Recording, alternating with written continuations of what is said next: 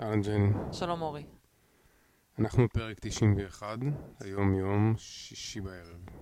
כן, אנחנו מנסים להספיק להקליט לפני כל אירועי סוף השבוע.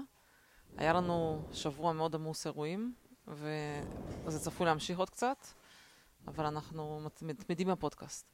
עכשיו אורי, השם הזמני של הפודקאסט כרגע, של הפרק של היום, זה אינטלקטואל, מיליארדר ופוליטיקאי, נכנסו לבר. אני עוד לא עד הסוף יודעת איך זה קשור לפודקאסט. זאת אומרת, יש קשר מסוים, יכול להיות שהשם משתנה, אבל זה קצת... אה, אני אתן לך קצת פרומו. אני רואה שאורי, לרגע נפתחו לו העיניים, זאת אומרת שמשהו פה, הצלחתי לא, להזיז משהו. לא, אבל אני מבין שזה קשור למה, לסקר של אילון מאסק. אה, יכול להיות. כן, נכון. זה, אוקיי. קשור לסקר של אילון מאסק.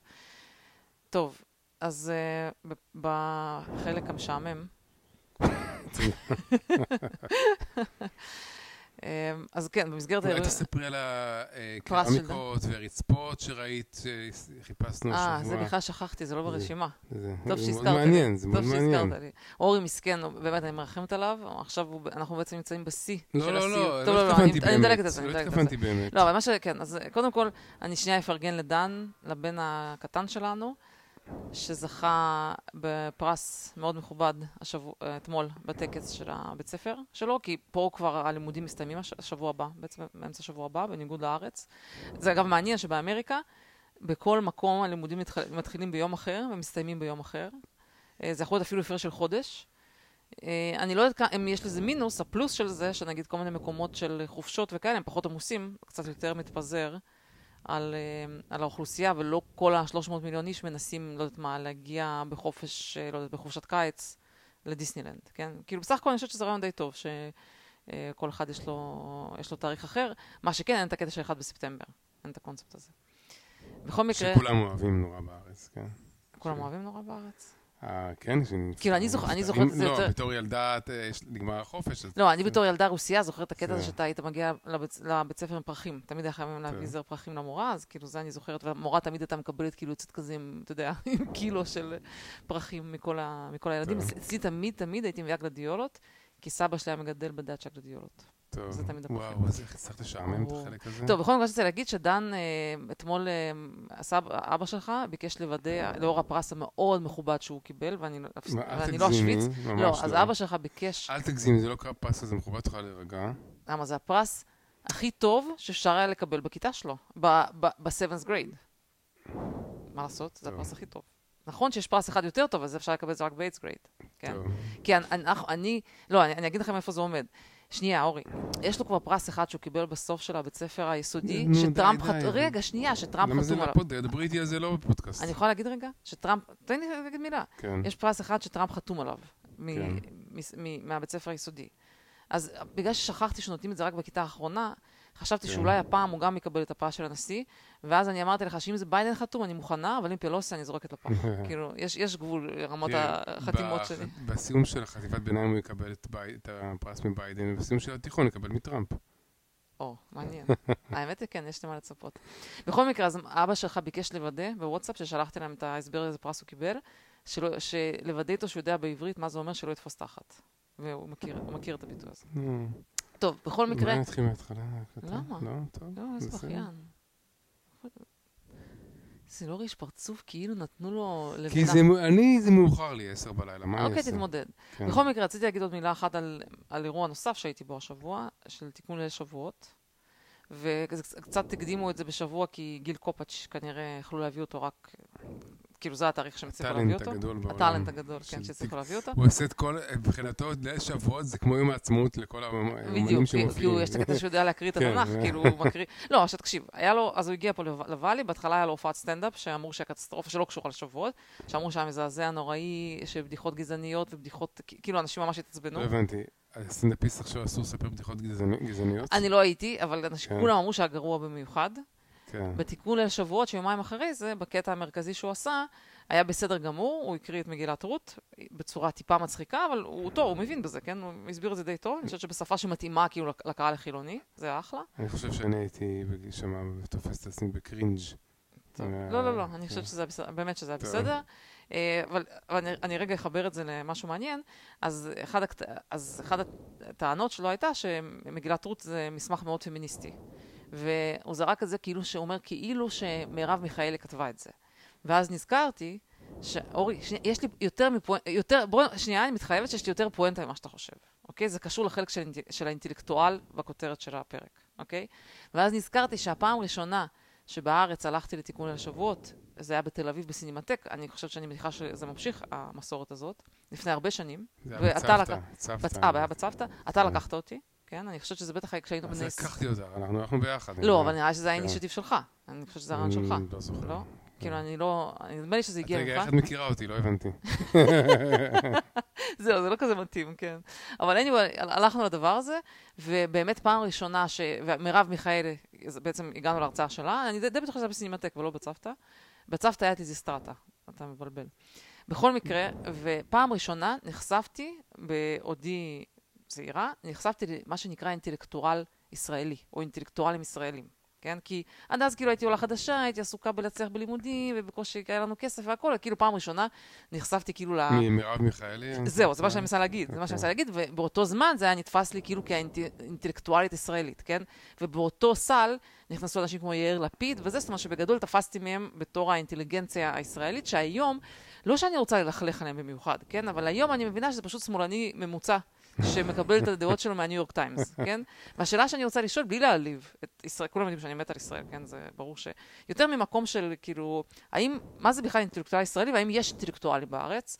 ואני לצ... בואי תשאלי את הישראלים, למה אתם כאלה טיפשים? לא, זה קשור לטיפשים, זה לא קשור, הישראלים מאוד חכמים, אינטלקטואל וחכם זה לא אותו דבר. אוקיי, אני צוחק. אתה מבין שאינטלקטואל וחכם זה לא אותו דבר, כן? ברור לך. נו, אז מה את אומרת, שאין אינטלקטואלים? הטענה שלי שאני חושבת כן. שאין, אני מתקשה, חוץ מאנשים שהם שמאלנים מצוי שהעתיק את הדעות שלהם מהניו יורק טיימס, שזה לא חוכמה, זה לא נקרא אינטלקטואל, זה סתם כאילו פוזה של אינטלקטואל, כמו יאיר לפיד, כמו מרב מיכאלי וכולי.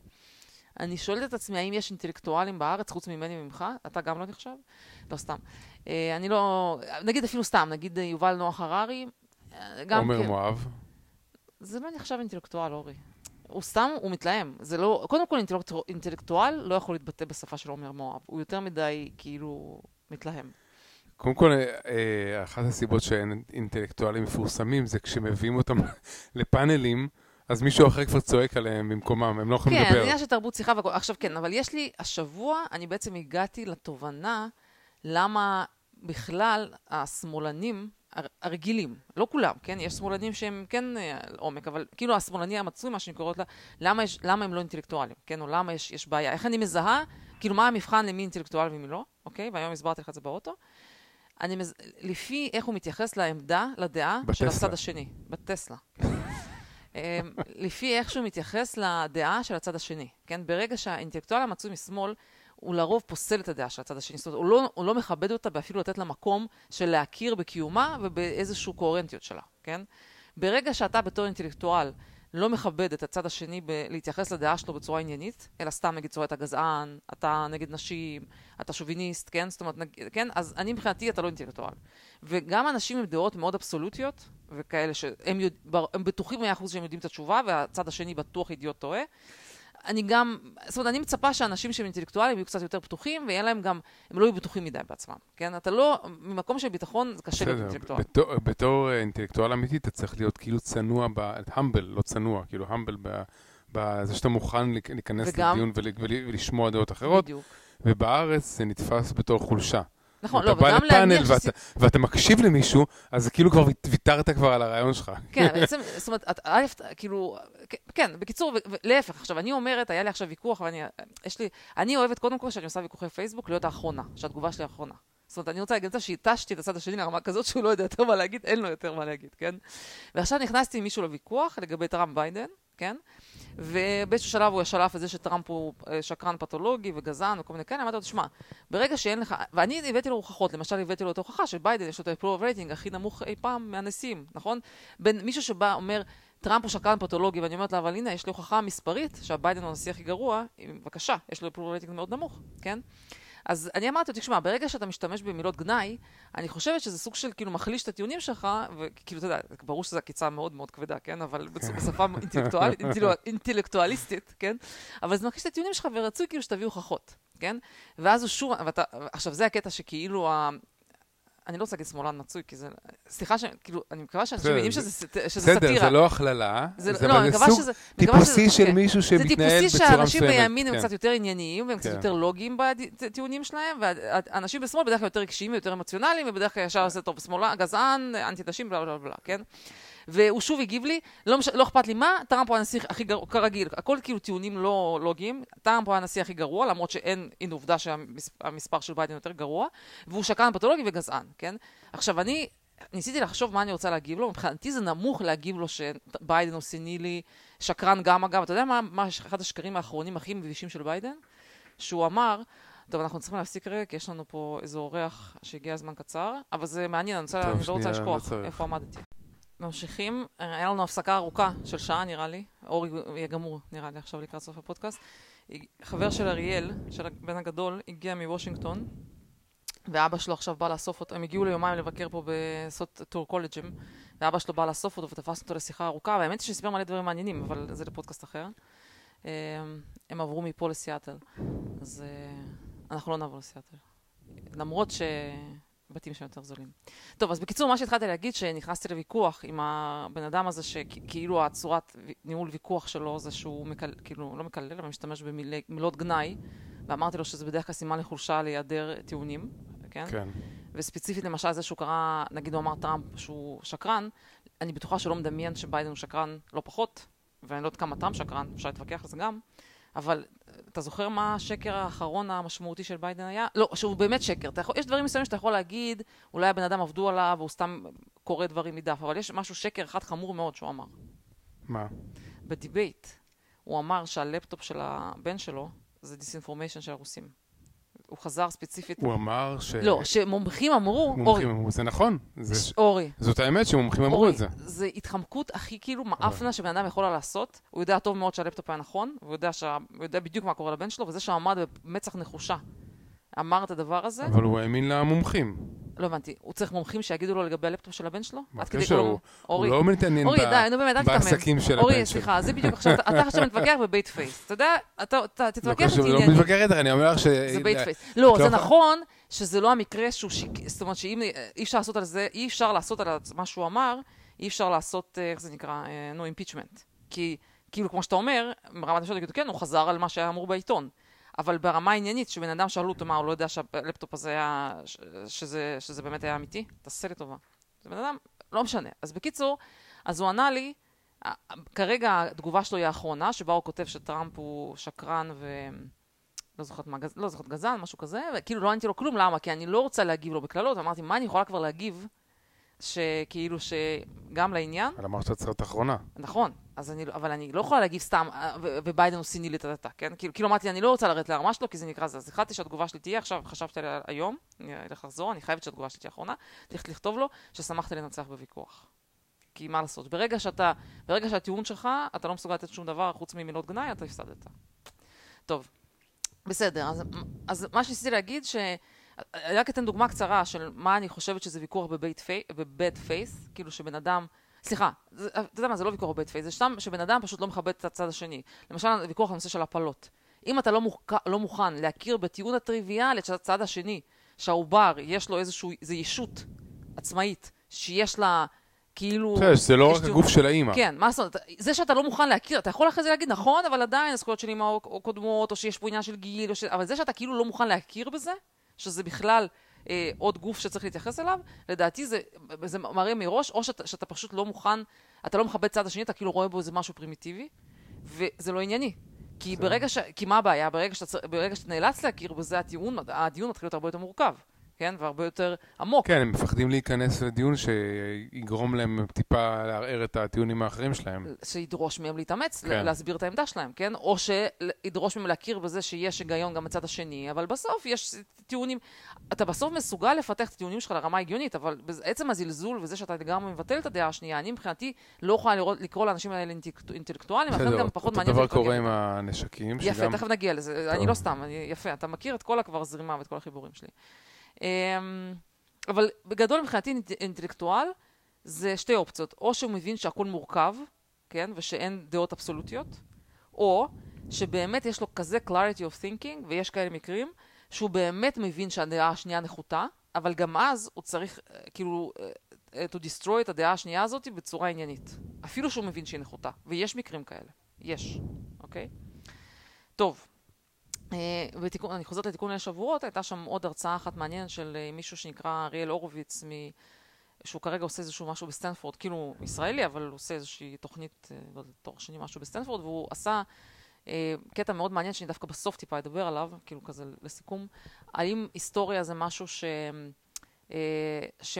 האם נכון תמיד, אה, לזכור, האם ההיסטוריה כאילו תמיד נכון לזכור את זה, או שיש דברים בהיסטוריה שעדיף לשכוח? כן, הוא ספציפית דיבר נגיד על השואה, עד כמה ישראל צריכה להמשיך כאילו להתחפר, להתחפר בשואה, או, ואני חושבת שכאילו הטיעון המרכזי שם היה שעד כמה זה כאילו מעכב אותך, עד כמה הזיכרון הופך להיות לא פרודוקטיבי, שאתה עסוק בזיכרון ברמה כזאת שהוא כבר מעכב אותך מלהתפתח כחברה או כתרבות, אוקיי?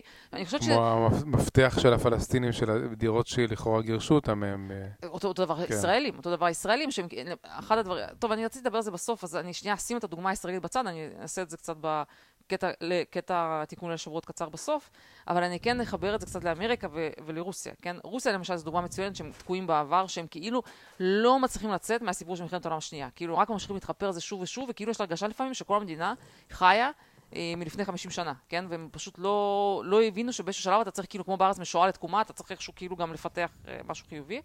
ובא, ובארצות הברית זה מצב הפוך, שהם כל הזמן, אה. כל הזמן כאילו בוחנים את ההיסטוריה מחדש, וזה יצר כזאת בלבלה וטלטלה בתרבות פה, שאין כבר, כבר לא נשאר פה שום דבר משותף. אנשים לא מצליחים להסכים על שום דבר. כל פעם בוחנים את ההיסטוריה מחדש, כן? אין כאילו איזה נרטיב אחיד שמוכנים להסכים עליו, וכל החברה פה כאילו בבלאגן, מתפרקת, כן? והדוגמה הכי טובה, שעכשיו בדיוק דיברנו עם החבר הזה שהגיע מסיאטל, זה הסיפור של, אה, נגיד שזו דוגמה עכשווית מעכשיו, שפתאום החליטו לבטל את המילה צ'יף, כן? כאילו זה כבר מגיע לרמות כאלה שהם, מרוב שהם לא מוכנים צריכים כאילו לערער את ההיסטוריה כל פעם מחדש. זאת אומרת, זה שהדגל האמריקאי הוא כרגע לאט לאט הופך להיות הסמל של רפובליקנים, כן? זה גם כן לא הגיוני. כן, כמעט, לא, אבל אני אומרת לך, מבחינה תרבותית, המדינה מאבדת כל מחנה משותף, זה משהו לא הגיוני, ואני אומרת לך, זה מגוחך הסיפור של לבטל את המילה והשני המנונים, אגב, שעושים, כן. שעושים בכל מיני משחקי כן. ספורט המנון אחד הרגיל, והמנון אחד של השחורים. כן, לא מצליחים להסכים על שום, על שום דבר. ואני אומרת, במובן הזה, זה שיש איזה זיכרון משותף, ש-70-80% מהעם מוכנים להסכים עליו, אולי זה טיפה מעכב, ואולי זה לא מספיק פרוגרסיבי, אבל זה לפחות מאפשר לקיים איזו מדינה סבירה נורמלית, אה, עם ערכים כאילו הגיוניים משותפים. טוב, יאללה. אה, כן, אז רק רציתי להגיד מילה על מילת את הסיפור הזה, אז כאילו סן פרנסיסקו עכשיו המציאו קטע חדש, ש... וזה כאילו מראה על בורות שלהם, כן? שאסור להשתמש במילת chief בכל מיני תפקידים כמו CTO או CEO והכל, כן? כאילו, כשאתה נגיד מפרסם הודעה, אתה לא יכול שזה יהיה חלק מהגדרת התפקיד. עכשיו מחפש עובדים, והסיבה, כאילו הסיבה המוצהרת לזה, שהיא כמובן טמטום ובורות, שהמילה chief היא כאילו חוסר כבוד כנראה ל Native Americans ככל הנראה, שבפועל מסתבר שמילה chief לא, זה שימוש לא appropriate במונח שהוא אה, שייך... cultural appropriation, מה שהם קוראים לו. כן, שייך לתרבות, איך קוראים לזה בעברית? ילידים האמריקאים. אבל, כן. אבל אנשים אומרים שבפועל בכלל המקור של המילה זה מקור צרפתי, נכון? אחרי זה שף, כאילו, משהו בסגנון הזה. בקיצור, כאילו, זו דוגמה של באמת לנער את ההיסטוריה עד לרמה כבר שלא סביר. טוב, כמובן הנושא אני אומר ש... שצריך בכלל לעשות להם דווקא, ושכל אחד שהוא CEO וכזה, שילך עם נוצות על הראש. לא, זה, זה נשמע מצחיק, אבל תקשיב, אני כשעוד הייתי בתקופה שלא הבנתי את התרבות האמריקאית, כשעשינו פה שיפוץ בפעם הראשונה, הזמנתי בהרבה מאוד כסף יחסית מטורקיה, עכשיו אני מבינה למה לא מצאתי את התמונה הזאת בשום מקום, תמונה כזאת של נוצות, צבעונית, יפה. למה לא? מה זה משנה? שנייה, אבל, אבל אחרי שהזמנתי את זה, מסתבר שזה כזה כאילו לא מכובד. רציתי לשים את זה ככבוד למקום, לקליפורניה. חשבתי שזה דווקא כחיבור לקליפורניה, שיש לך תמונה של נוצות. אבל הסתבר שזה כאילו לא בסדר, ועכשיו זה תלוי אצל אורי זה לא נכון, זה לא, אף אחד לא אמר לך שזה לא בסדר, אף אחד לא אמר לך, כן, אבל כאילו, אבל זה, זה, אני חשבתי, וזה הקטע המצחיק, שאני ראיתי בזה משהו כאילו חיובי, כן, והם כאילו רואים את זה במשהו שלילי. ויש לי חולצה גם עם נוצות שקניתי בארץ, שאני מפחד ללכת אסור להתחפש לאינדיאנים וכאלה, כן. זה ידוע. כן. טוב, לא חשוב, זה סתם, סתם בסוגריים. טוב, אז אני אגיד כמה מילים על uh, הנושא של הנשק, כי זה כאילו הנושא עכשיו החם שמדברים עליו, מקווה שדברים לא, אני משתדל שזה לא יהיה טריוויאלי. אה, אני אסביר לך מה הפתרון לכל נושא של הנשק ולמה, ולמה לא הצליחו לעשות אותו עד עכשיו, כן? אה, לפני זה, כמובן, מה שקרה שם בבית ספר, ברור שהיה מחדל, כן, זה כבר ברור לכולם, שהמשטרה... זאת נגד הפיגוע. אורי, זה לא מצחיק, זה, אני לא, זה לא, כן. כאילו, זה לא, זה לא מצחיק באמת. אבל שנייה, אני, אני חושבת שגם ראיתי כתבות על זה בארץ, כאילו כולם הבינו שבעצם המשטרה הגיע למקום, תוך שתי דקות הם כבר הגיעו, היה שם באיזשהו שלב, תוך איזה עשר דקות היה 19 שוטרים שהיו במסדרון או באזור של הבית ספר, ומקבלת החלטות תפוקה במקום שהם עשו, אה, במקום כאילו לחסל את הבן אדם הזה תוך דקות, 40 דקות נתנו לחסל, ומנעו גם מכל מיני teams אחרים של border patrol וכאלה, לנסות כאילו לעשות משהו. בקיצור, לחלוטין, לחלוטין מחדל, כישלון, זוועה. עכשיו, קודם כל, יכול להיות שזה פשוט באמת טעות מקומית של מי שטיפל באירוע הזה, זה יכול לקרות שזה טעות בשיקול דעת, למרות שזה נשמע מטורף, לא, אבל... זה, מה זאת אומרת? לא- יכול להיות שמה שהם לא ידעו, הם לא ידעו שההוא בפנים שמה, הוא הולך ומוציא להורג ילדים אחד אחרי השני. אבל הם לא שמעו את היריות? לא הבנתי מה חשוב שהוא יורד באוויר? כאילו, 19 דקות, אה, אה, שעה, 40 דקות אתה נמצא באזור של הבית ספר ואתה לא שומע שהוא יורה אולי הוא יורה באוויר, אתה לא יודע. אורי, הילדים התקשרו מתוך הכיתה ואמרו, תצילו אותנו, הוא יורה עלינו, מה אתה מדבר? אורי, זה... זה שמשהו הזוי שם, כן. הש... עכשיו, עכשיו יש פה שתי אמירות על דבר, על... עכשיו, זה... בסוף הנושא העקרוני זה לא המחדל, אבל אני כן אתייחס שנייה למחדל. דבר ראשון, אני חושבת שזה יכול להיות שפשוט טעות בשיקול דעת של הבן אדם הספציפי, למרות שזה מוזר שכל האנשים שהיו סביבו אמרו, יאללה, אתה יודע, לפעמים אתה אומר, טוב, ביי, כאילו, הבנת, אתה, אתה לא מתפקד, נכנסת ללחץ, אנחנו נתפוס פיקוד, כן? לפעמים אנשים פשוט מבינים שהבן אדם עוזר, כאילו. אני חושבת שחלק מהבעיה שיש עם המשטרה היום בארצות הברית, זה בעיית, הם כאילו paralyzed. בגלל כל השיח שיש סביבם, אתה רגע מפחד, רגע, אני אעשה את זה, ישימו אותי בכלא, אני אעשה את זה, יעיפו אותי מה... כאילו, הם מפחדים לעשות דברים. אני אגיד לך מה קרה. כן. אני, כן. לפי טבע, הבנה של טבע אנושי. כן. בסדר, מאוד, אני, זה התיאוריה שלי, תראי שאחרי זה יתברר שזה נכון, שזה מה שקרה. אוקיי. היה שם חבורה של שוטרים, לכאורה היה איזה הראש, הראשונים שהיו מועמדים לצאת ל... להיכנס, להיכנס ל... לזה, כן, הצליחו איכשהו להתחמק מזה. נגיד, תחשבי שנגיד אתה, אתה נגיד את ה-15 שוטרים עומדים שם, כן. והחמישה הראשונים או השניים הראשונים שאמורים להוביל, כן. איכשהו יש להם איזשהו תירוץ, הם צריכים להתחמק. שירותים, חייב לשירותים. כן, כן אוקיי? כן. עכשיו, אז זה ששלישי בתור, רביעי בתור, אומר, מה קרה, אני אכנס כי הם נתחמקו? לא קשור, אומרים שהמפקד מנע כן. את זה, אורי, אז לא, כן. אבל למה הם מנעו את הכניסה של ה... אוקיי, אז להפך. כי אולי הם חשבו שהמפקד צריך להיכנס ביחד איתם. אבל כשהגיע משמר הגבול, אז אוקיי, אתם מפחדים, תנו למשמר הגבול להיכנס, למה לא מנעו מהם להיכנס, מנעו מהורים להיכנס? כי הם מנעו, כי אחרי שכבר עבר מספיק זמן, אז הם רצו, הם כבר נכנסו לנרטיב הזה, הם נכנסו כבר לנרטיב שזה התבצרות וצריך מומחים שיעשו ניהול משא ומתן איתו. נשמע לי, אורי, נשמע לי כולם צריכים ללכת לכלא, לא מתאים לתפקיד הזה. אגב, לפי החוק אה, אי אפשר להעמיד אה, נכון. שוטרים... זה מה שאני מנסה להגיד, כן. שהרבה מה, לדעתי, מהחוסר תפקוד של המשטרה, זה גם נובע מזה שהם פשוט מפחדים לעשות דברים. כי אנחנו מכירים מה קורה אם אתה בטעות, אתה יורה, משהו זה, בסוף אחרי זה מאשימים אותך שאתה כאילו זה, שאשם, כן? אז זה חלק מהתהליך המאוד מסוכן שקורה בארצות הברית, של uh, להפוך את השוטרים לסוג של uh, שעיר לעזאזל בכל טעות שקורית, ולא להבין גם שיכולים לטעות, במיוחד בסיטואציה כזאת, כן? מה לעשות? צריך, צריך להיות למקום לטעות, לטעות כשהם פועלים, אבל לדעתי צריכים לפעול הרבה יותר בנחישות. אז זה, זה, זה, זה סוגיה אחת. אגב, זה מזכיר לי שהיה לנו פה סיפור בשכונה שלנו, אותו, אותו מקרה. היה... אותו, בדיוק אותו מקרה. לא, אותו מקרה בקטע של חוסר תפקוד של המשטרה. שהיה מסיבה המונית, השכנים הזמינו את המשטרה, המשטרה במשך שעה עמדה ליד הבית, פחדו כביכול להיכנס, או לא יודעת מה, לא לפי הוראות, בינתיים מישהו ירה והרג מישהו בתוך הבית. היורה ברח, תוך כדי שהשוטרים עומדים בכניסה לבית, היורה יצא, ברח, והם אפילו לא הצליחו לתפוס אותה, כן? זה אורי, זה משהו... הם יוצאים 200 איש מהבית, איך מאוד יודעת מי מהם יש אקדח. אורי, זה משהו לא הגיוני בתפקוד של המשטרה פה, ולדעתי זה קשור הרבה לתהליכים של השנים האחרונות, שהם מפחדים מהצל של עצמם, לא יודעים מה לעשות עם עצמם. בסדר? אז זה, אבל זה, אבל, אוקיי, עכשיו, זה כביכול, ואז המסקנה היא, כן, המיידית, אומר, הרי הרפובליקנים יש להם איזה כזה קטע שהם תמיד, בגלל שהם נורא ננעלו בדיון הזה של שהם לא רוצים לגעת בשום זכויות נשק ולעשות שום הגבלות, אז יש להם תמיד את הפתרונות שהם, ברור שהם לא עובדים והם לא הגיוניים, זה, זה טמטום לגמרי, זה בוא נעשה יותר אבטחה בבית ספר, בואו נשים שוטר ובואו נחמש את המורים. כן? כל הפתרונות האלה כמובן לא הגיוניים, והנה הדוגמה הזאת הראתה, הנה היה שם 19 שוטרים, והיה שם גם שוטר שהעמוד בכניסה שלו היה. כאילו כל מנגנוני האבטחה האפשריים, שום דבר לא הצליח, וזה גם טקסס, ומלא אנשים יש, יש להם נשק, ובסוף אה, הורגים 19 ילדים, כן? זה רק דוגמה, כאילו, שבסוף הדבר היחידי שהיה מונע את זה, של הנער הזה, או בן 18, לא יודעת כבר נער, לא היה גישה לנשק המסוכן הזה, כן? כאילו, זה פשוט מוכיח שהם עכשיו כולם מתפסים ואומרים, כן, אני צריך לחמש את המורים. תעשה לי טובה, קודם כל, איזה מורים מוכנים להסתובב חמושים? אם הייתי מורה, מה, אני צריכה להיות מאבטחת? מה זה השטות הזאת של לצפות לבן אדם שיסתובב נשק? הרפובליקנים בקטע הזה לחלוטין לא קוהרנטיים, אין להם טיעונים הגיוניים. אבל, אני כן אגיד מילה אחת לכיוון השני. זה נכון שמה שקרה, המחדל הזה של המשטרה אומר מראש, לא, כאילו זה ברור שלא צריך נשק מראש. אבל מישהו אחר יבוא, יכול להגיד מהצד השני, תראו, המשטרה לא מתפקדת, תנו לי אזרחים שומרי חוק, שיהיה להם נשק. אתם רוצים שעכשיו לאף אחד לא יהיה נשק? אפילו המשטרה לא מסוגלת לתפקד, אבל זה משהו יותר רציני, תנו לפחות נשים אפשרות להגן על עצמם. כאילו, אתה יודע, החוסר תפקוד של המשטרה, הוא גם קצת מחזק את העמדה הרפובליקנית שצריך שלאנשים שומרי חוק יהיה נשק. אתה יודע, האזור הזה נמצא על הגבול, יכול לבוא איזה קרטל של סמים, אז אנשים אומרים, תנו לנו להגן על עצמנו, כן? אז כאילו, אתה יודע, הטיעון הזה הוא קצת מסוכן לכאן או לכאן, אבל זה ברור שבסופו של דבר, אה, הפתרון הכי טוב בנושאים האלה, שלבטח אנשים בני 18, שאנשים שנמצאים בסיטואציה של בית ספר, של בולינג וכל מיני דברים כאלה, שלא יהיה להם גישה לנשק, זה ברור, כן? עכשיו, אז, אז מה בעצם הפתרון, אוקיי? אגב, זה לא חוקתי לתת למישהו, אגב, אלכוהול מגיל 21 ברור. ונשק מגיל 18, עכשיו, אבל אני לא חושב שזה חוקתי לתת, אפילו להפוך את זה מ-18 ל-21. את הנשק. מה זה לא חוקתי, אורי? כל דבר אתה יכול לעשות ברור מספיק. The right to bear arms shall not be infringed, בסדר?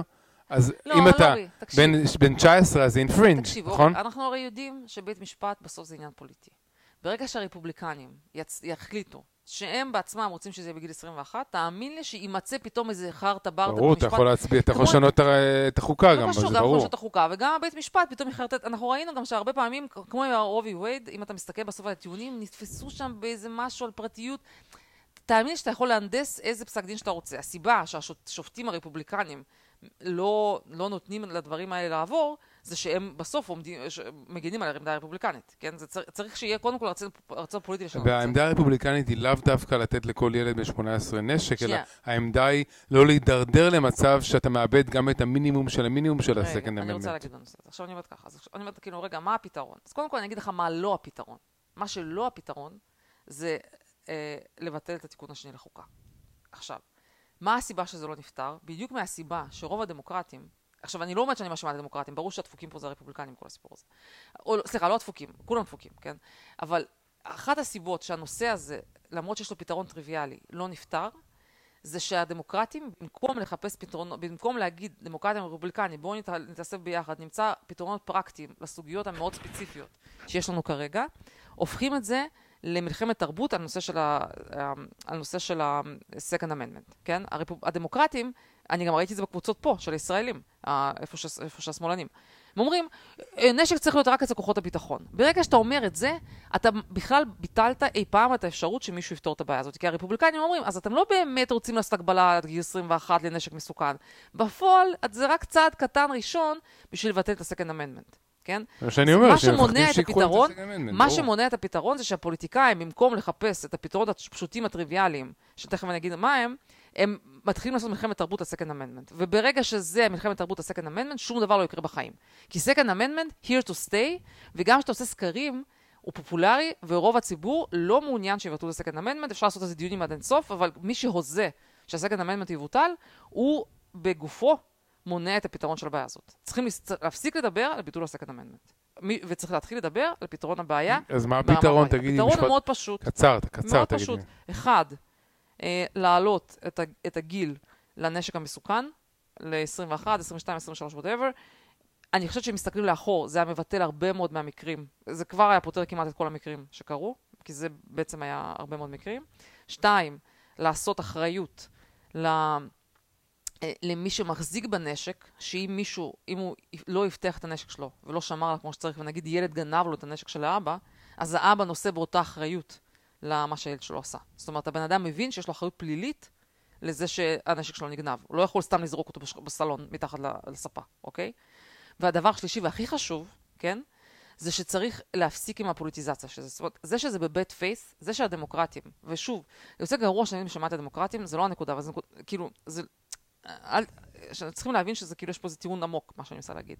זה שהדמוקרטים משתמשים בדבר הזה כדי לעשות מלחמת תרבות וכדי כל הזמן בבית פייס לטעון, אה, זה white supremacy, כל הסיפור הזה של הנשק, למרות שאנחנו יודעים שזה לא קשור ל-white supremacy, אנשים מכל הגזעים וכל הדתות וזה עושים את הרציחות האלה, כן? או ברגע שהם ננעלים, לוקחים את זה לכיוון של second amendment. אפילו היה אסיאתי לפני איזה שבועיים. נכון, כן. ועכשיו היה היספני, כל כן. פעם זה מישהו, אין מה לעשות, זה פשוט כל פעם מישהו אחר, כן? זה לא...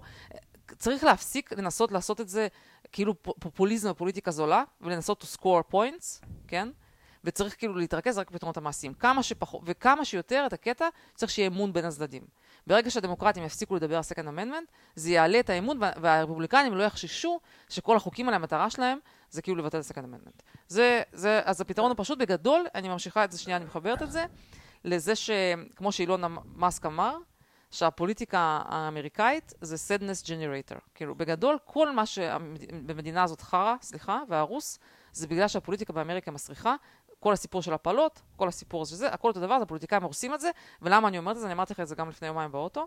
כשעושים סקרים, 70-80 אחוז מהאנשים, אולי לא 70-80, אבל נגיד בנושא הפלות בטוח, יש הסכמה, כולם מסכימים על המדיניות האירופאית. אה, הפלות בין שבוע 12 לשבוע 15. כל מדינה אירופאית טיפה שונה. טוב, שנייה, רגע, רגע, רגע. אבל בסוף איכשהו העמדות של המפלגות הן כאילו בקצוות, או בלי הגבלה או רק בשישה שבועות. כאילו הגיעו למצב שהפוליטיקה כאילו לא מייצגת את, ה, את דעת הרוב. טוב, כן, אני אוקיי. רוצה להגיד שני כן. דברים. אחד, הסיבה שמה שקורה, שהחוסר ההבנה הזו שיש היום זה שהדמוקרטים לכאורה, יש להם דמות תדמית של מי זה רפובליקני. רפובליקני זה אחד כזה... אה, דתי, פרימיטיבי. פרימיטיבי, אה, לבן, אה, אוהב לראות כי כיף לו לראות. ואוהב uh, לצוד ו... אגב, יש ו... כאלה, נגיד, כן. יש, כמה, יש כמה חבורות uh, קונגרס, לא זוכרת, מרג'ורי הזאת, שיש, אתה יודע, מצטלמים מתחת לעץ אשוח, כולם נשקים. כאילו, הם כמובן, בסדר. הם מצליחים כאילו לנגן על העצבים של אנשים, הדברים האלה. בסדר, אבל זה בגלל שברגע שאתה רואה את כל הרפובליקנים בתדמית הזאת, שאה, אתם סתם אוהבים לשחק בנשק, כן? זה, זה החשיבה. כן. סתם כאלה שאוהבים לשחק בנשק, זה המשחק שלכם, אבל המשחק שלכם, בשבילנו זה, זה החיים של הילדים שלנו, כן? אם אתה מסתכל על זה ככה, אז אתה לא תבין את הצד השני. הנקודה היא שצריך להבין נכון. מה ההתעקשות של הרפובליקנים על ה-Second Amendment, מה הסיבה. והסיבה היא קשורה לסיבה המקורית, בקצרה, הסיבה המקורית ש... כולם יודעים את זה, זה טריוויאלי. שנייה, אני רוצה להגיד את זה בכל זאת. כן. הסיבה המקורית, שכשלאנשים במדינה יש נשק, אז זה נותן, זה עושה איזון של הכוח בין העם לבין השלטון, בסדר? ועוד הבונוס שאתה מקבל זה לא רק בין העם לבין השלטון, אלא גם בין העם לב, כאילו. לבין אויב פולש, למשל, כן? זאת אומרת, אה, סקוט אדמס דיבר על זה היום, הוא אומר, אם אתה מסתכל על ה... הוא אומר, למה אני בעד ה-Second Amendment? הוא אומר, אם אתה מסתכל בטווח הקצר, אז אם אתה מחשב כמה אנשים מתים בגלל, הסקנד, בגלל שיש את כל כך הרבה נשקים באמריקה. אגב, משהו כמו 400 מיליון נשקים, אנחנו מדברים על כמויות עצומות, בסוף אתה יודע שיש לך ירי, בסדר, זה כמובן טרגדיה, אבל אתה יודע, אבל נהרגים כמה עשרות אנשים בשנה, כן. בממוצע, רק מסקול שוטינג, לא כן. מסתם יריות בשכונות קשות, כן? אבל אגב, אתה יודע שה... הרבה, רוב הרצח עדיין זה בנשקים לא חוקיים. נגיד, אומרים שבוושינגטון כן. יש המון המון רצח בנשקים לא חוקיים. זאת אומרת, זה לא, לא בנשקים חוקיים. מה עם 110 אלף מוות של פנטניל? אף אחד לא מדבר על זה, לא אכפת לאף אחד. כן, אבל אורי, זה ווט אבאוטי, זה לא משנה. אתה צריך, דבר, כאילו, זה לא... אז הוא אומר, אתה מחשב את האנשים שמתים בזה, ואתה לוקח את הסיכון שלמשל מדינה כמו רוסיה או סין, או לא יודע מה, תחליט לפלוש לארצות הברית. עכשיו, עצם העובדה שיש כל כך הרבה נשקים מפוזרים, לא משנה עם כמה טנקים מדינה אחרת תנסה לבוא לארה"ב, שום דבר לא יעזור. ההתנגדות, ההתנגדות של אנשים בשטח עם כל הרובים האלה, זה דבר שאתה לא יכול, אין, אין, אי אפשר להתגבר על זה. יש פה הרבה סוגיות, יש פה עניין של לייפסטייל, שיש הרבה מאוד, יש אנשים שהם יותר רורל כפריים, וזה שגרים בכל מיני, אתה יודע, מבודדים. עזבי את הלייפסטייל בצד. אני אומרת, אין מה לדבר על ביטוי של סגן המנדמן, זה כאילו מצחיק אפילו שמישהו מעלה את זה. שנייה, אני אומר שטובת המדינה, כן. מה שהטענה היא, הטענה היא שטובת המדינה, שיש הרבה נשקים מפוזרים במדינה, גם נגד טירני, נגד רודנות של שלטון שהופך להיות שלטון כמו באוסטרליה שהתחילו לשים אנשים במחנות אה, כי יש להם... אוי, זה הכל נשמע טוב כן. ויפה, עד שהילד שלך הולך לבית ספר ויורים בו שם. אני יודע, אבל... יש בזה, אתה יודע, אבל בגלל זה אני אומרת, אוקיי. תקשיב, פשוט, second amendment זה נכון הכל, ואין בכלל מה לדבר, זה אפילו, אפילו ברמה הפרקטית. יש כרגע 400 מיליון נשקים בארצות הברית, אתה לא מסוגל לאסוף את זה, אתה מחליט amendment, אי אפשר לאסוף את זה מאנשים. אוקיי, עזבי שנייה ברמה כן. הפרקטית, זה אני לא מדבר על הרמה הפרקטית, אבל ברמה של הרעיון, תפסיקי להפריע. חוץ מזה, כל מדינה, הרבה מדינות שקרה בהן שהפכו למדינות אה, טוטליטריות או אוטוריטריאנית, כמו ונצואלה וכאלה, אחת הפעולות הראשונות שהשלטון עשה, זה לאסוף את הנשקים, אוקיי? ברור. עכשיו, ברגע שיש את החוקה הזאת שהיא לא מאפשרת לשלטון לעשות את זה, אז. אה, מונע מצב שהשלטון יחליט פתאום שהוא אומר האנשים לא פטריוטים, יש לנו, domest, יש לנו בעיה של domestic terrorism, בגלל domestic terrorism אנחנו עכשיו צריכים לאסוף את הנשקים מכל האנשים שהביעו תמיכה ב-white supremacy, נכון? תקשיב, שורה תחתונה אני אומרת, הם יכלו לעשות המון חוקים נקודתיים שהיו משמעותית הם מורידים את המקרים האלה בצורה דרמטית. כל האנשים האלה זה הכל דגל בסדר, אדום, בסדר, הם לא נכון, יעברו את את זה. חוזרת על עצמך, בסדר. בסדר, זהו, אז אין פה... אוקיי, וזה פשוט בסדר. הפוליטיקאים כרגיל הורסים את הכל. טוב, ואילון מאסק היום באמת עשה, זאת הסיבה שרציתי לקרוא לפרק כזה אינטלקטואל, מיליארדר ופוליטיקאי, אה, הוא עשה כזה סקר, שבה הוא שאל מי, במי, who you trust less, את המיליארדרים או, את ה, או פוליטיקאים. וזה בעקבות זה שכרגיל שוב, יש, זה כאילו נורא נהוג אצל הפוליטיקאים להשתמש ברטוריקה מאוד שלילית כלפי מיליארדרים, כן? שהם כאילו, כאילו זה, כאילו זה מילת גנאי, מישהו שהוא מיליארדר נהיה באמריקה, כן? ובאמת בסקר הזה כמובן הרוב, כמה מפתיע, לא סופרים 70, הפוליטיקאים, 76 אחוז. שכמובן, כאילו זה ברור, הפוליטיקאים זה באמת זה עם זוועה, כן? אה, ואז הוא ואז אמר, הוא עשה שהוא. צ'אלנג' AFC, שהיא תעשה אותו סקר בקרב הקהל שלה, כי זה כי שלי. אמרו, אם זה ה followers של אילון מאסק, זה אנשים כן. שאוהבים billionaires. כן, זה לא, בדיוק, אז, אה, אבל היא לא, כנראה שהיא פחדה מהתשובה. זה מעניין, דווקא, זה מפתיע. הוא כל הזמן מנסה, תראה, קודם כל הוא מנסה להטריל אותה כדי, לה, כדי להעלות engagement, הוא ברור, הוא אוהב שכל הקרבות האלה, הם בסוף מייצרים, אה, לא, מייצרים... אני חושב שזה היה פייר להגיד להציע, זה לא לא, נכון. לא, זו הצעה טובה, אבל אה, מפתיע שהיא לא, שהיא לא קיבלה סקוט את זה. אדמס אומר על זה, היה כן. 76 אחוז, אם אני לא טועה, אנשים היו בעד מיל- מיליארדרים ונגד פוליטיקאים. כן, אז סקוט אדמס אומר, יש לו תמיד קטע שהוא תמיד אומר את זה, כמעט בכל סקר שהוא מקריא, יש 20, ו- בערך 25 אחוז מהאנשים מהמם. ש- always get it wrong. אני קודם כל אגיד לך, יש שם איזושהי בעיה, כשהוא שאל who you trust less, אני חושבת שמראש יש סיכוי שאנשים קצת יתבלבלו, לדעתי הוא בכוונה, לא. אילון מאסק לדעתי פתאום? טוב, לא יודעת, לא חשוב, אחרי זה, לרגע חשבתי את זה. who do you trust less? politicians. ברור. אני אומרת לך, אני לא חושבת שיש פוליטישן אחד שהיה טראסט, כולם באמת כאלה, כאילו באמת מי שהולך לעסוק בתחומים האלה, זה פשוט אנשים כנראה שלא יתקבלו לשום דבר אחר. כאילו באמת מעט מאוד על גבול האפס פוליטיקאים שנתקלתי זה לא בהם. קשור להתקבלו, התקבלו, זה אנשים שהרמה המוסרית שלהם, נכון, האינטרס שלהם הוא לגרום לעצמם לעצמם להיבחר, זה לא רלוונטי, לא מעניין אותם טובת המדינה, כן, רוב פשוט האנשים. נורא. ואיכשהו, השיטה גם נותנת לאנשים האלה, אה, כאילו איכשהו נותן פרס ולהמשיך כאילו להיבחר וזה. בסדר, הם. optimized על להיבחר עוד פעם. כן, במיוחד ולעשות המצב הזה בארצות הברית, כן. שיש את הקונגרס, אה, שזה רק לשנתיים. אתה נכנס, מה, אתה נכנס לתפקיד לשנתיים, אתה חייב לדאוג כבר- כבר מיד לדאוג לשנתיים הבאות. בסדר, מה לעשות? לא, תשמע, יש הרבה בעיות בשיטה הפוליטית באמריקה, אמרתי לך במיוחד, דיברתי איתך על זה גם, כאילו לא, לא הגענו לתובנות והסכמות, אבל זה למשל דוגמה הזאת של, גם של נשק וגם של הפלות, שרוב הציבור אה, בדי מסכים, נגיד בנושא של נשק, רוב הציבור בעד second amendment, אבל בעד הגבלות יותר, יותר חריפות אה, בדברים שהם כמו מישהו בן 18 שיכול להשיג נשק מהיר, ואיכשהו עדיין הפוליטיקאים מצליחים טוב, להרוס את זה. בסדר. אה, כאילו השיטה היא כזאת שגורמת דווקא לעמדות טוב, הקיצוניות יאללה, להרוס יש לך הסוף. לדבר על כן, אוקראינה גם? כן, זה מה שזה הנושא השני. ורק אני רוצה להגיד לך שה... השני מתוך עשרה? לא, הנושא השני והאחרון, ואז בסוף יש לי אה, שיעור ליל שבועות קצר. נו, נו. עכשיו, הנושא הזה, למה אני חוששת על המלחמה? רשום לי פה כמה דברים, אני מפחדת שהפואנטה שלי לא מספיק חדה, ואני צריכה לפתח את הפואנטה תוך כדי שיחה, ואתה תתאבד לי פה תוך כדי שאני מדברת, אתה תעשה לי עיניים מפחידות. אה, אז קודם כל, יש איזו סוגיה מהפרקים הקודמים שרציתי להעלות אותה, שהיא לא ממש קשורה למלחמה, אבל סתם, אני, בא לי להגיד את זה, כן? זה, קודם כל, האם רוסיה זה אירופה או אסיה? ועשינו את זה קצת, דיברתי עם חברות על זה, וכאילו מה שאנשים, מה שתמיד אומרים על זה, מה שאנשים קצת לא מבינים על רוסיה, שהיא כזה, כזה, זה יצור כלאיים כזה, שתמיד, רגע, שנייה, יש לי פואנטה, על זה יש לי פואנטה. שתמיד אמרו שהיא רוצה להיות הכי מערבית באסיה, והכי אסיאתית במערב. כן? זה ולכן- הפואנטה? לא. ואז כאילו אנשים לא מבינים את ה mindset של האזור הזה, הם בחיים לא יהיו מערבים, זה מה שאני מנסה להגיד, הם לא יהיו כמו סין, אבל הם נגיד 50% לפה ו-50% לשם, וככה צריך גם להבין איך הם פועלים בכל ההתנהלות שלהם, כן? מי שחושב שיש שם דמוקרטיה, וזה לא, כי זו מדינה שונה בתפיסה שלה יותר, יותר קרובה לסין, מאשר, לא יודעת מה, לאמריקה או משהו.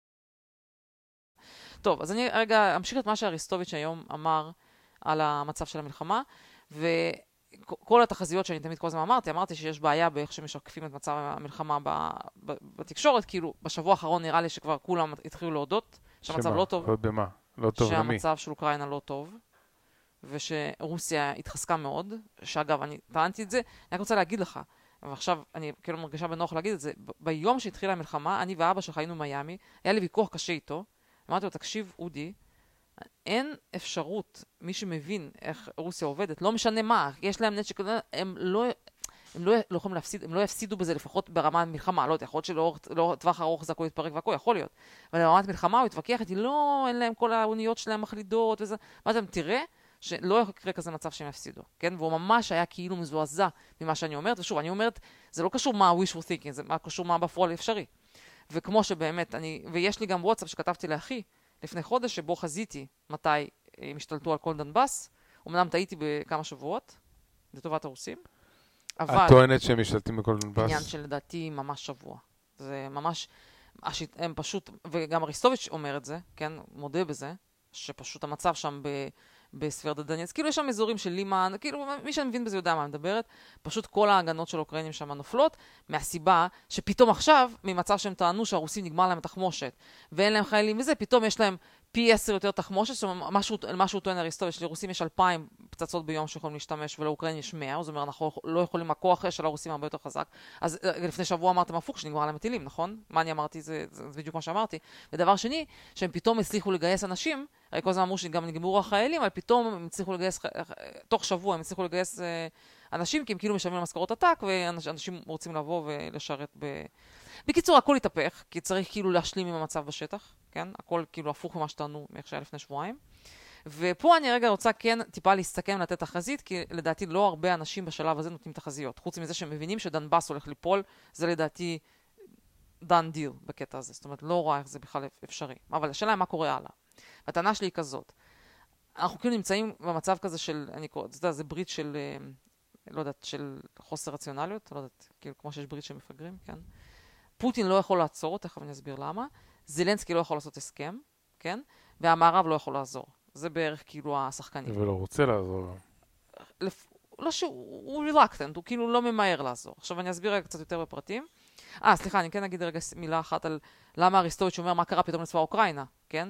אז הוא כאילו אומר שהוא מאשים את המערב בהכל, הוא אומר, בסופו של דבר, הם, כשהכל התחיל, היה את ההפתעה שהאוקראינים עמדו יותר טוב ממה שחשבו, והרוסים היו פחות טוב ממה שחשבו, ואז אה, הרוסים התאפסו על עצמם, הלכו ופתרו את כל הבעיות שהיו להם, גם מבחינת כמות הנשק, מבחינת התנהלות, אה, אה, כאילו, בעיקר נגיד שהם התחילו להתקדם יותר לאט בשביל לוודא שלעורף שלהם ושיש להם כל האספקה שלהם היא כאילו מתואמת, כי היה להם את הקטע הזה שקווי האספקה כאילו לא, לא תיאמו את קצב ההתקדמות בהתחלה. ומצד שני, המערב, עד שהוא בלבל את המוח עם עצמו, הוא לא סיפק בזמן לאוקראינים את העזרה שהם היו צריכים. עד שהם החליטו איזה נשק ועד שזה... בקיצור, הוא אומר, הנשק לא הגיע, אוקיי? ואומר, אז עכשיו אומר, מה, מה הטענה של אריסטוביץ'? הוא אומר, חודש יהיה מצב שהרוסים, אין לנו חודש תשובות, כי אנחנו לא צפויים לקבל מספיק נשקים בחודש הקרוב, וכשבעוד חודש נקבל את הנשקים שהבטיחו לנו, כן, ואנחנו איכשהו נתאפס על עצמנו, אז אנחנו נוכל לייצב את החזית ונוכל להתחיל לתקוף חזרה.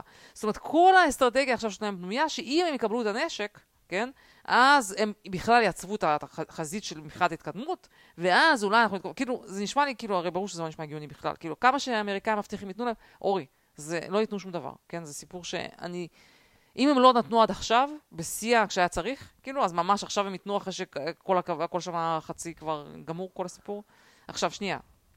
עכשיו, פה באמת נשאלת השאלה, אוקיי, נניח שהוא נמצא בקצת... אה, בסדר, זה הכי טוב שהוא יכול להגיד, כן? אין לו משהו יותר טוב, אז בסדר, אני מבינה את הצד שלו.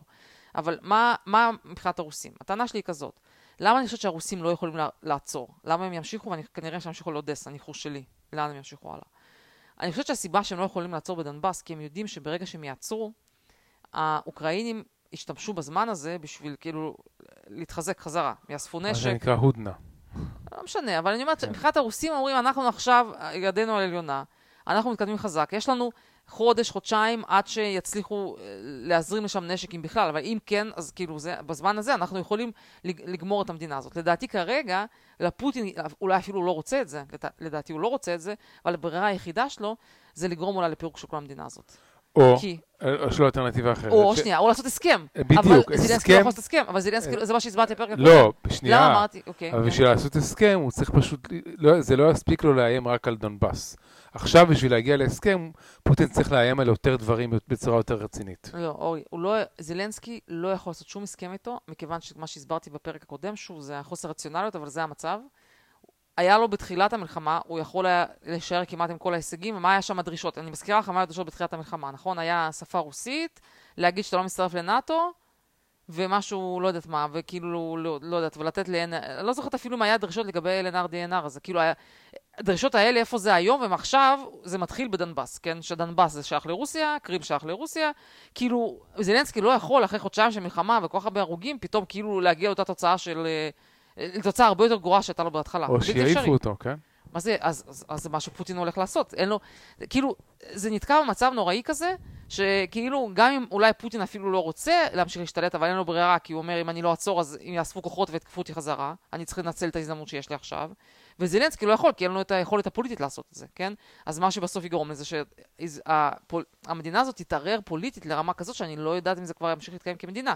וזה בדיוק מה שאני אמרתי בפרק הקודם, מה פוטין אמר, שככל שהמלחמה תתקדם, מה שעומד בסימן שאלה זה עצם הקיום של מדינת אוקראינה, אבל זה, לצערי זה מה שזה הולך אליו. ואני כאילו, כמה שזה נשמע כרגע נוראי להגיד את זה, אני חושבת שזה בדיוק הטמטום האנושי הולך להוביל לזה, ממצב שכאילו משהו שפה רוסית, משהו באלנר בדנבאס, איכשהו למצב של, שהמדינה הזאת לא יודעת מה, תישאר בתור איזה, לא יודעת מה אם בכלל. זה, וזה, ו, וכל הקהילה הבינלאומית הצליחה ביחד לבשל את הדייסה הזאת, כן? כמובן רוסים, אני לא אומרת שהם לא, לא התחילו ביידן, זה. ביידן.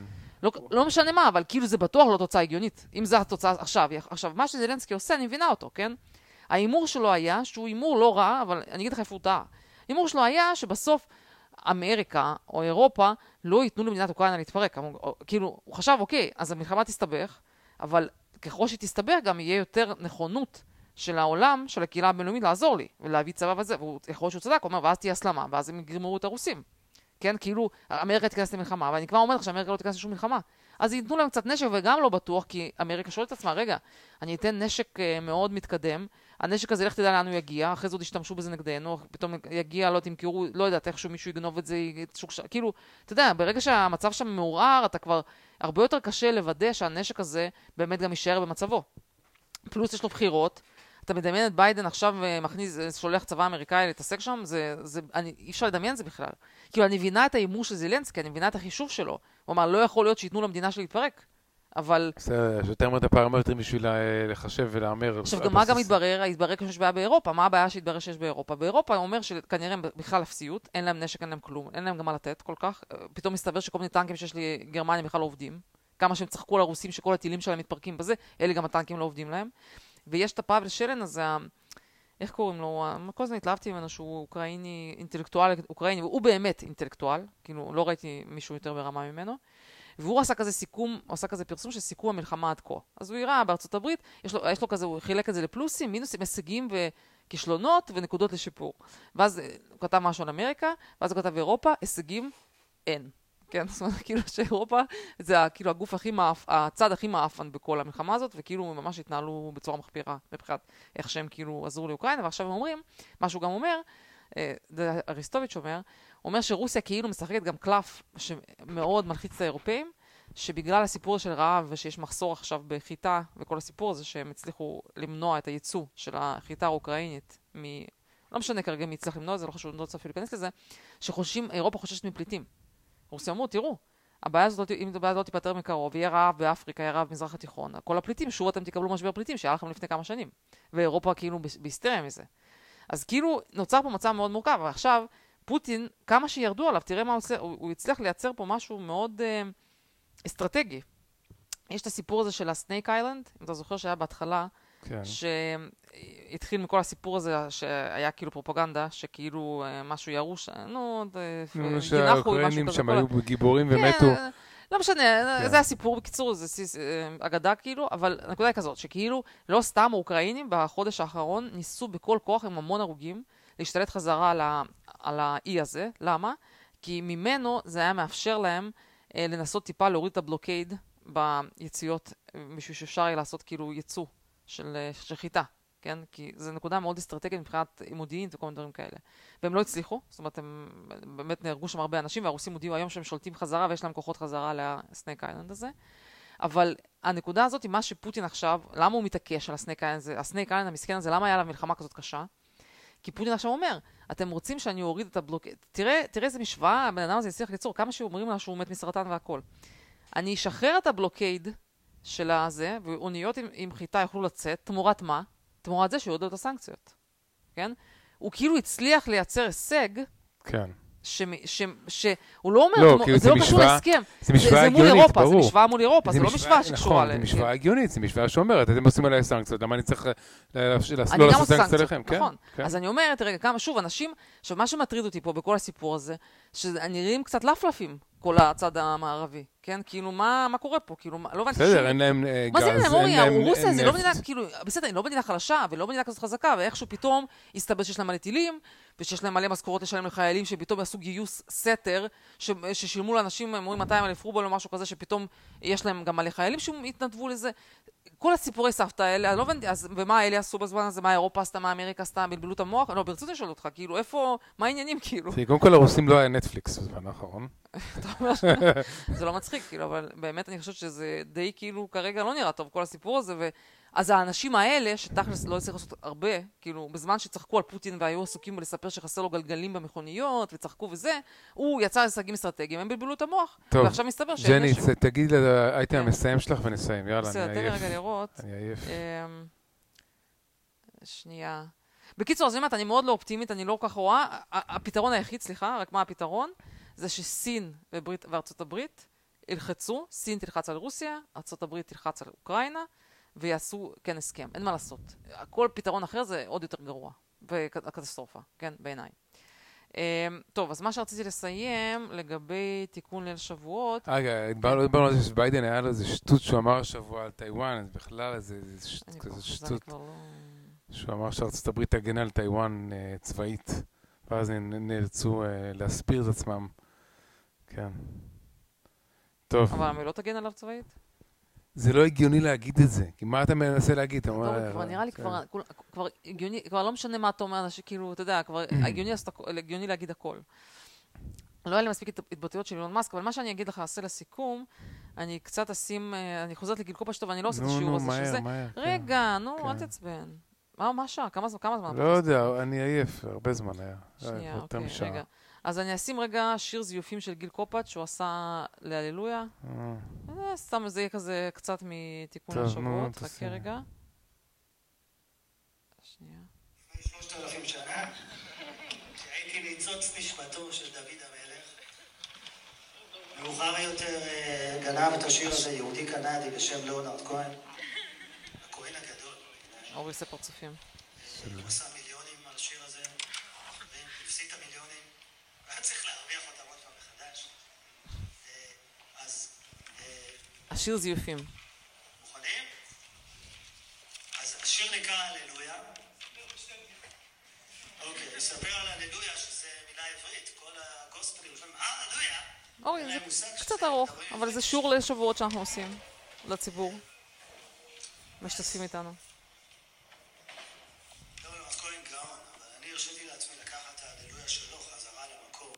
שנייה, רגע, רגע, זה ממשיך. תקדמי, תקדמי קצת. או, הזיופים קשים, אני כבר אומרת לך, מזהירה אותך.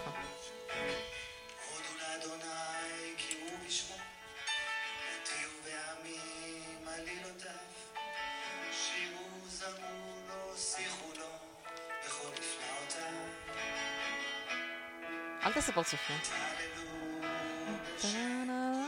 מאוד יפה.